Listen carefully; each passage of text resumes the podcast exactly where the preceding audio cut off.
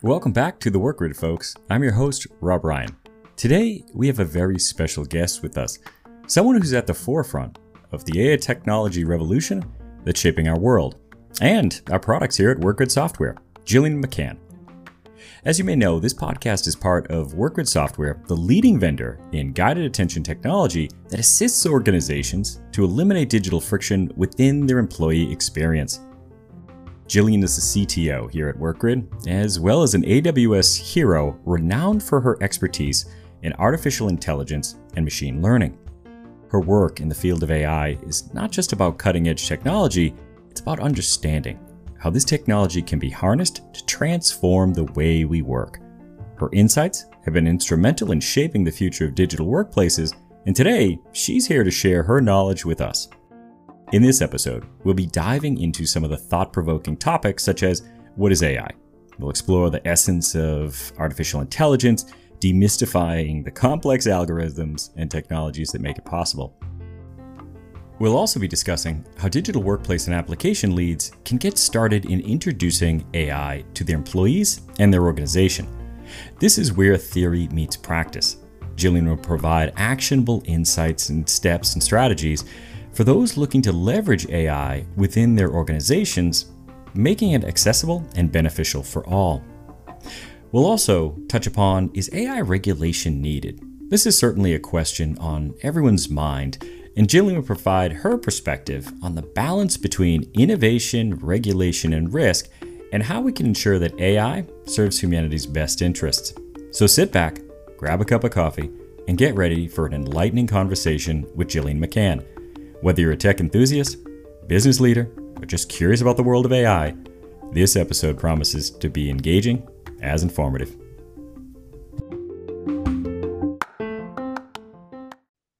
Hey, Gillian, welcome to the WorkGrid. Before we get started, how about you tell us a little bit about yourself and some of the work you've been doing over the last few years?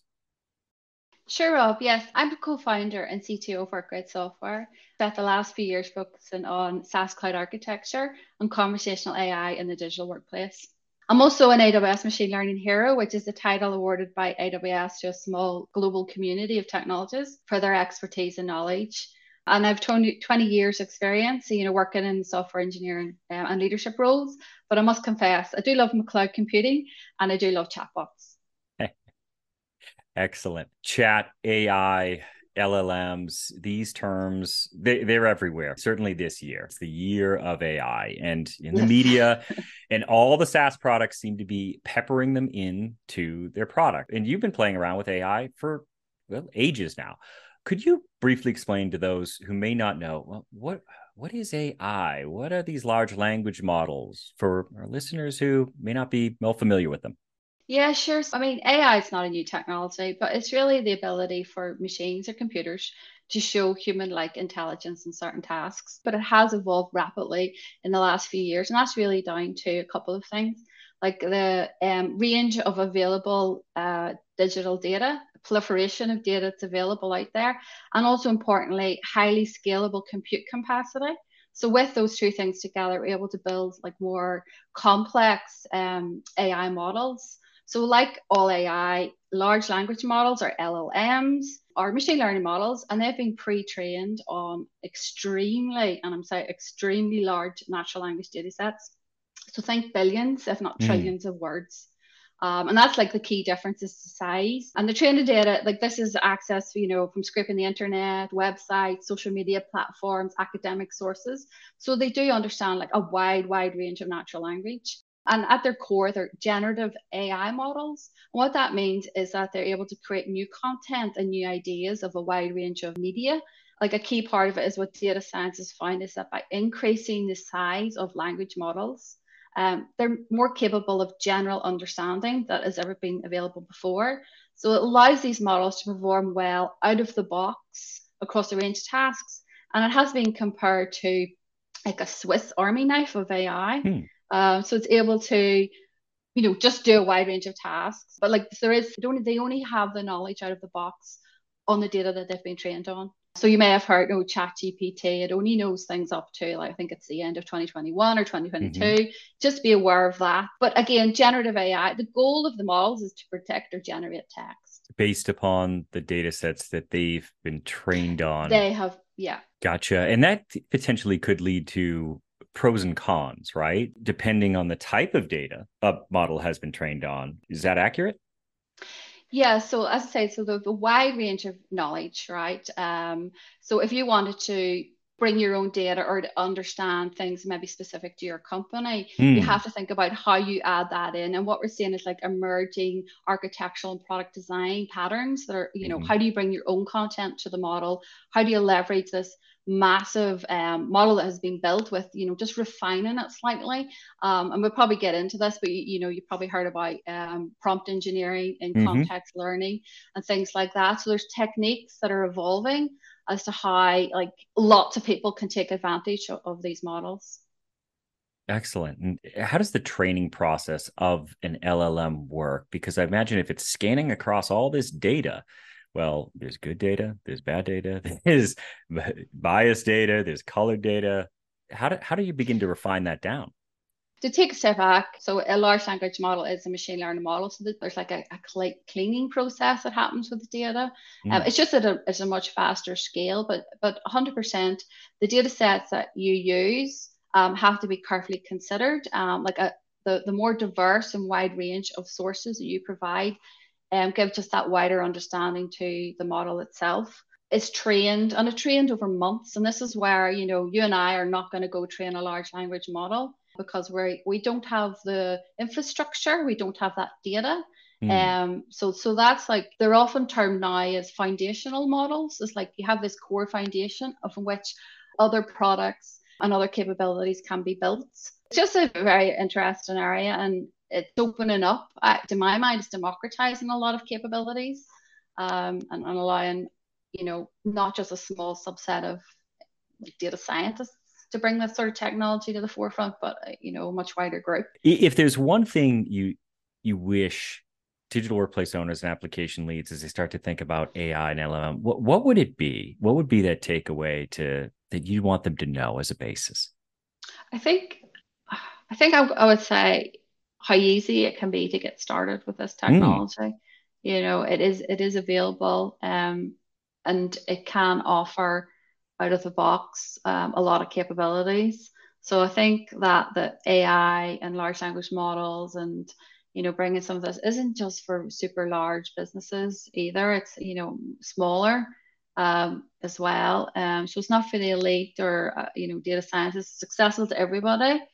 That leads to a good consideration, particularly for this audience who are application leads, digital workplace owners, um, advocates, etc., where AI can potentially embed itself into the workplace. And we see that almost with every news headline, new workplace apps announcing AI or connections, or they're peppering it into their earnings report. Uh, what are some of those ways that you see AI currently being used in the workplace and a bit of the temperature of CIOs and where it can create a benefit for them?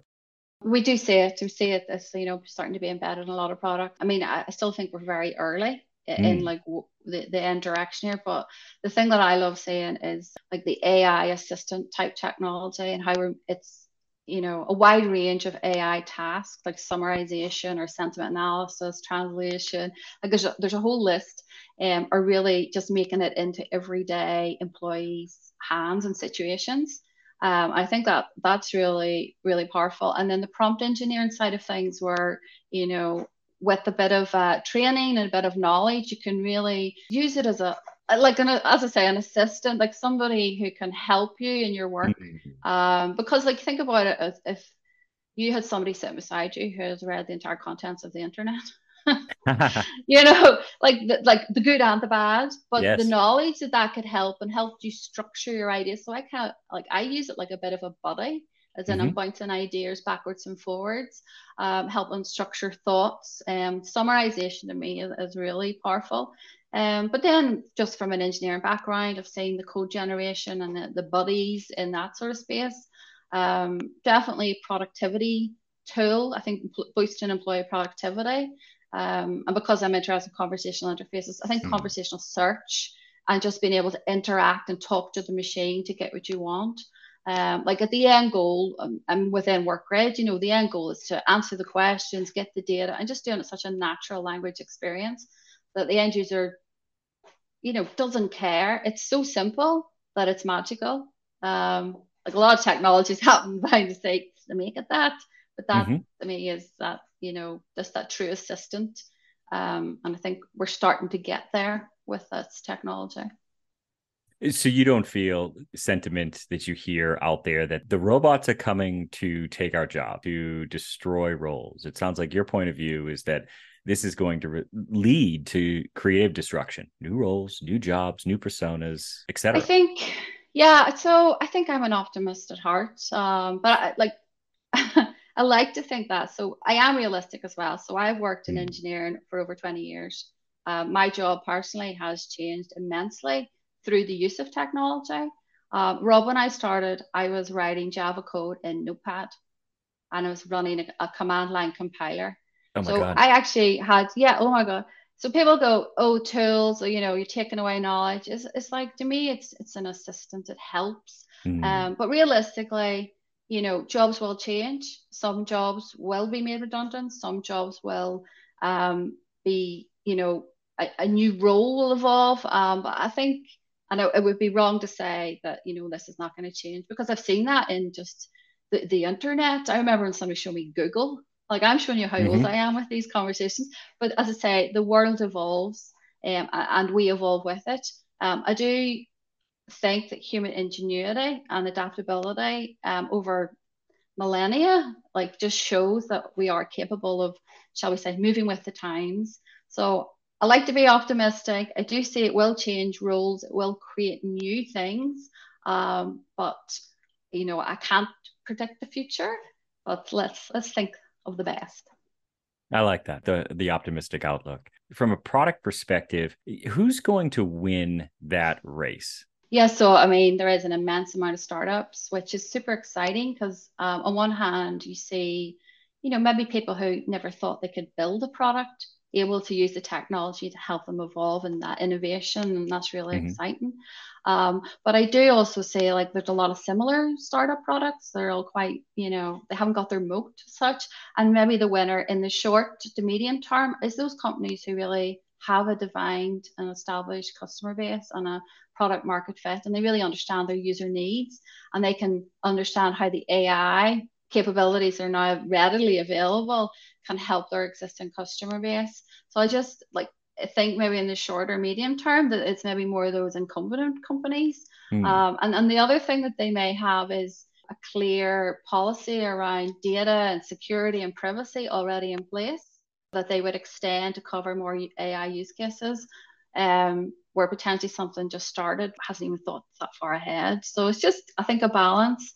Um, but overall, those, and this is the thing, that those who can deliver a great user experience, mm. um, I think, and are able to internalize, you're using like their customer is able to use their own data to improve the models, I think would be, be very um, helpful. But we see the explosion of chatbots. Um, and we have worked in this space for you know many years, um, and it's when you're presented with the box of a chat and it's like that's all there is it's like what do you do? And like mm. how do you know how to use this thing? So there's like key design paradigms that exist within conversational interfaces that we shouldn't throw away you know about discoverability. Um, it's not all always just a chat you know where just forms and buttons and different mediums and modalities fit within the experience. So I, I just think maybe companies in this space already who are able to quickly leverage the technology which is available to everybody can maybe um, have a have a foot. That's I would say short to medium term. What about the tool builders? Those putting together these experiences. Tool builders, people who enable others to build the AI products. Um, and we, we look at you know WorkGrid and our workshop and, and that's some of the ideas there that you know just to enable others to bring their own models to craft new experiences using AI and connecting to different systems is that if you're able to give those tools to other companies and uh, to build experiences, I think that that's definitely an area that will evolve as well. Um, longer term, I think all bets are off, Right? Really? All bets are off. Yeah, who's going to win? Um, it's like I like to think those with the imagination, to think mm. beyond what's like what we have today, what's available today. I mean, just something that seems magical to people from a consumer perspective, I think would be really like the Jarvis of the world, you know, that sort of just wow moment. Um, but I'd love to see real scientific breakthroughs and medical and educational advancements and, you know, open up the world of knowledge. Very, I'm very keen on education, uh, is the, you know, I think coming from a very small country, uh, you know, mm-hmm. obviously you're like I'm coming from Ireland, Northern Ireland, tiny, tiny in comparison to the world of the United States that you're in. It's just like, you know, being able to um, advance education um, in different areas of the world, I think would be something that I'd love to see something amazing products being built around that. Incredible access and, and reach and opportunity for, yeah. for those who have the tools available to them. Yeah, 100%. How can employers and employees begin to look at upskilling themselves to work along alongside AI? How should they be thinking about beginning to integrate this into their culture of collaboration in the digital workplace? Yeah, so I think, I mean, really from a, an employer perspective and like, you know, how do you integrate AI into workflows is really, you know, take a step back. Where's your pain points? Um, mm. Where are the areas that you think AI could really assist? Um, it's not just about throwing AI at your employees, it's, it's trying to think through those use cases. Um, and, and then I think once you have that and involve the employee um, in that and you know whether it's focus groups or understanding how they can improve the employee experience itself um, coming up with those different use cases. And then i think pilot implementations um, you know let's not just open it up to everybody maybe small stage rollouts build different experiences and experiment very quickly just to understand where you may think the ai would be great here but actually the employee find it much more helpful in this other area uh, and it's just some of those things like summarization or like a content generation helps you structure some, you know, for content, um, like blogs and, you know, just various things mm. like hmm. that. Um, I think trying to identify those use cases first um, is, is key. Um, and just have a, a, like a strategy around it and be realistic. That's the other thing. Be realistic about what the outcomes could be here. Um, and as I say, involve the employee, get that feedback, um, and that's just standard, you know, as you build employee experiences, um, that, that that should be taken into consideration. And, you know, if it is something that we're going to open up and allow, allow is maybe the wrong word, enable, enable um, employees to, you know, experiment with prompt engineering and things like that, like, like have some sort of structured training and learning process involved. That makes sense. So, Gillian, we keep hearing about the need for AI regulation. You hear that in bits and phrases on social media was rolled out. There's free for all, which became really a race down the brain stem, leading to what we see attention issues, wellness, distractions. AI is being seen as that that threat to the working class. So you hear that call for regulation, that call for temperament. And cynics would say, well, this is just really for technology capture, for the larger players to be able to regulate to their advantage. What are some of your thoughts there in terms of regulation, temperament, and the speed to growing with AI? Yeah, I mean, when we think about regulation, um, I think we need to really understand what what are we regulating? Like, what are mm. the the core concepts here? And and that's where you you know you start to hear things about responsible AI and ethical AI and things like that. So just to touch on that, things around what is what sort of data sets are being used, what sort of bias may exist in these models, um, who's accountable for, you know, if your AI for whatever reason suggests something um, that could cause harm, who's responsible for that? Is it the model? Is it the developers who built something on top? I think data data and privacy issues. So there's like a wide range of like areas that when you when you look at um, AI providers, they usually have a responsible AI policy.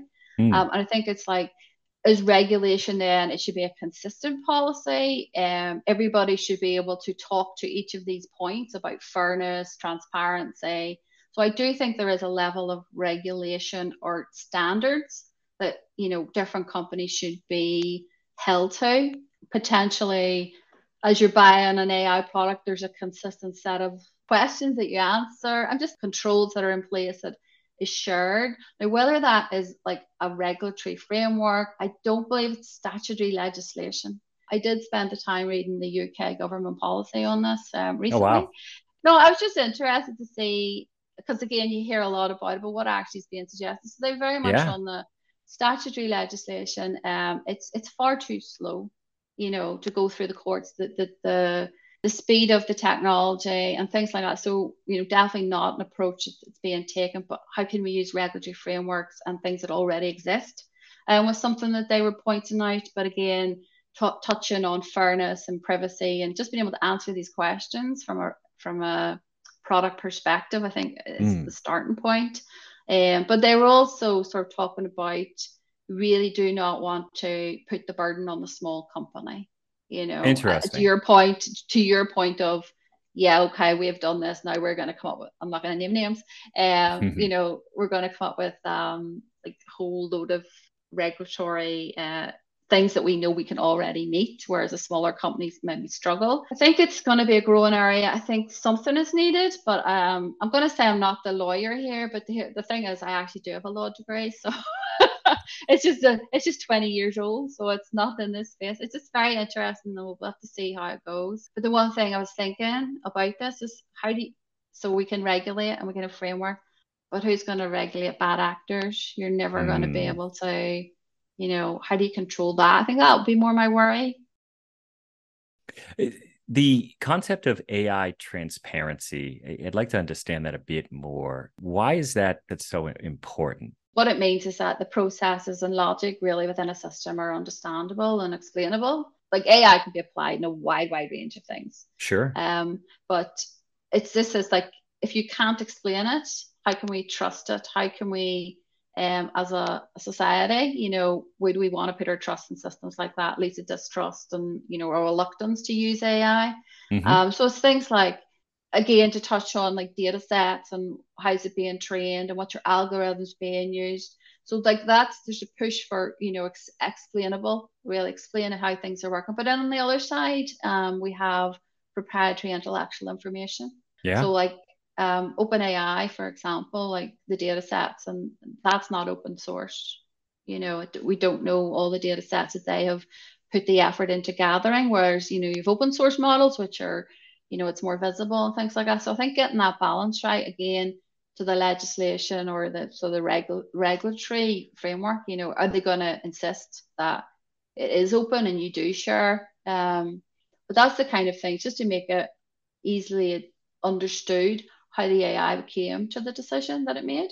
Absolutely. So that's clear and understanding. Hey, how is the logic being brought out? The data set that it potentially is being trained on so that the user can feel i guess confident in the responses that they're receiving back.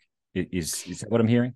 Pretty much yeah. I mean there's a lot of research going into this as well. You know how can you de- determine which data sets are um you know making the most impact on the responses mm and things like that? So it's, it's a whole area of research um about how you can you once you've built this black box of technology how how can you get into the inner workings of it? And really understand. Um so like that research is evolving quickly as well. It, it's really about being able to understand um where where the answers come from.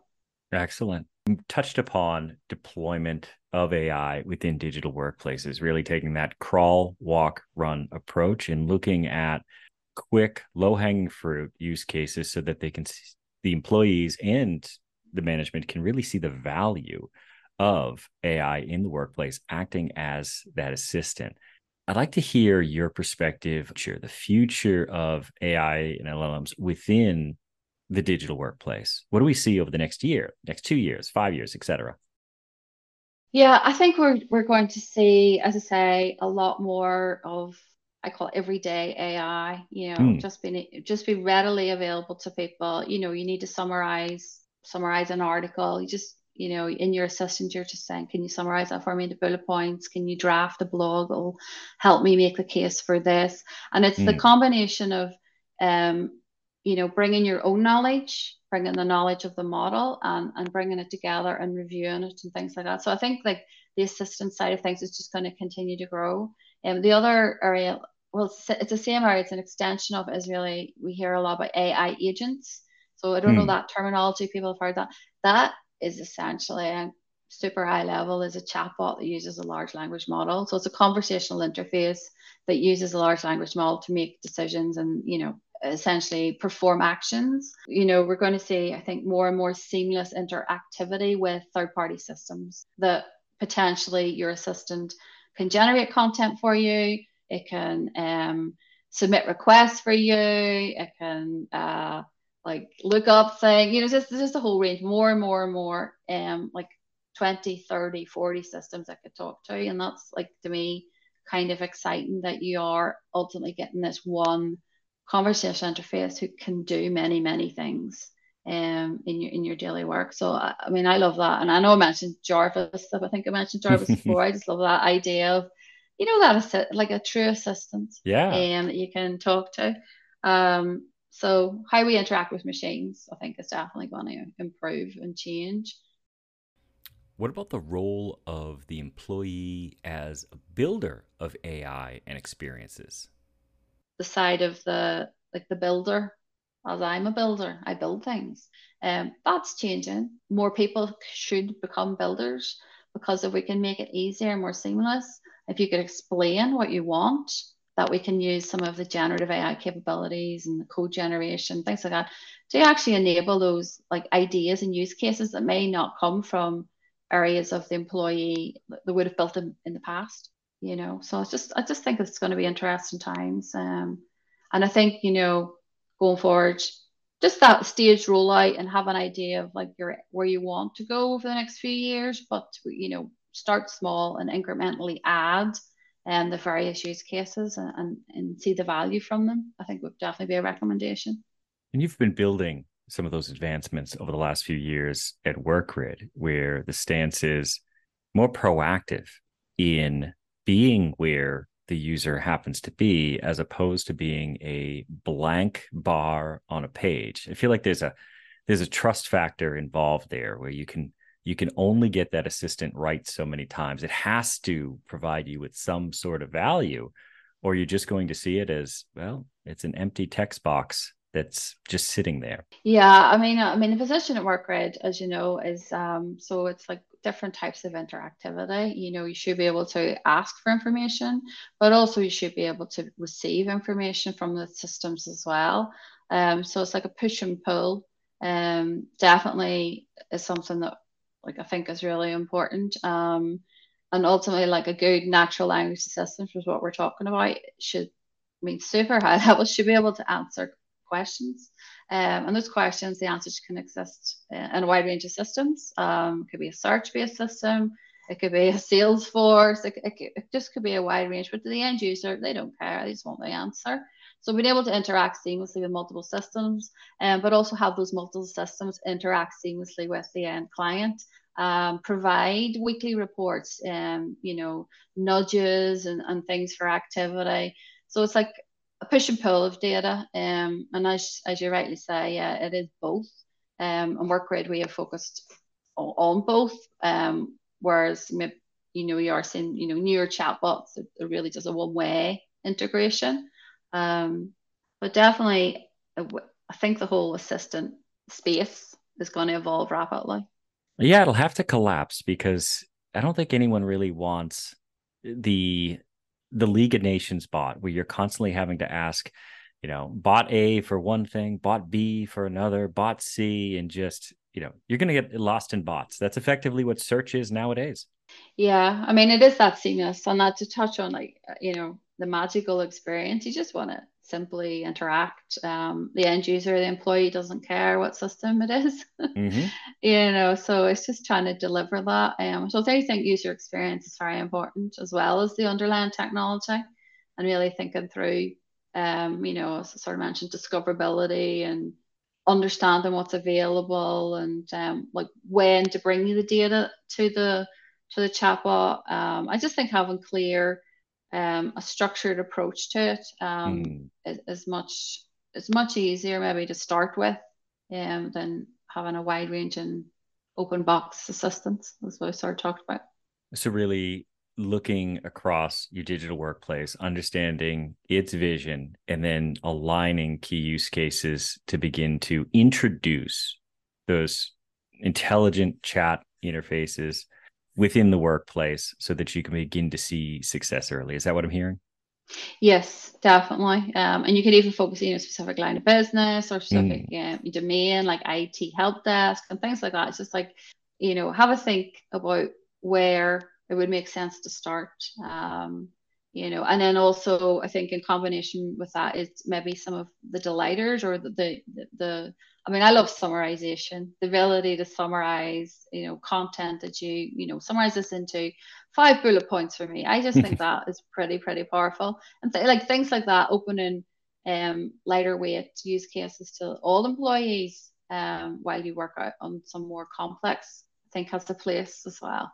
I had that happen to me just recently. My daughter had a question. I didn't have the answer, and she told me to go ask ChatGPT. And uh, there, there was a pain in my heart at that very moment, both myself not having the answer, and two, the, the fact that she knows I should go ask a computer. Yeah, I, I love that term, hallucinations. It's coming up with things that is aren't accurate. I, I, had that when I was looking for some news articles, and I was connected into. I'm not going to name names, but uh, one of the public models out there. And then I went looking. I went looking for the actual sources of the articles in the news.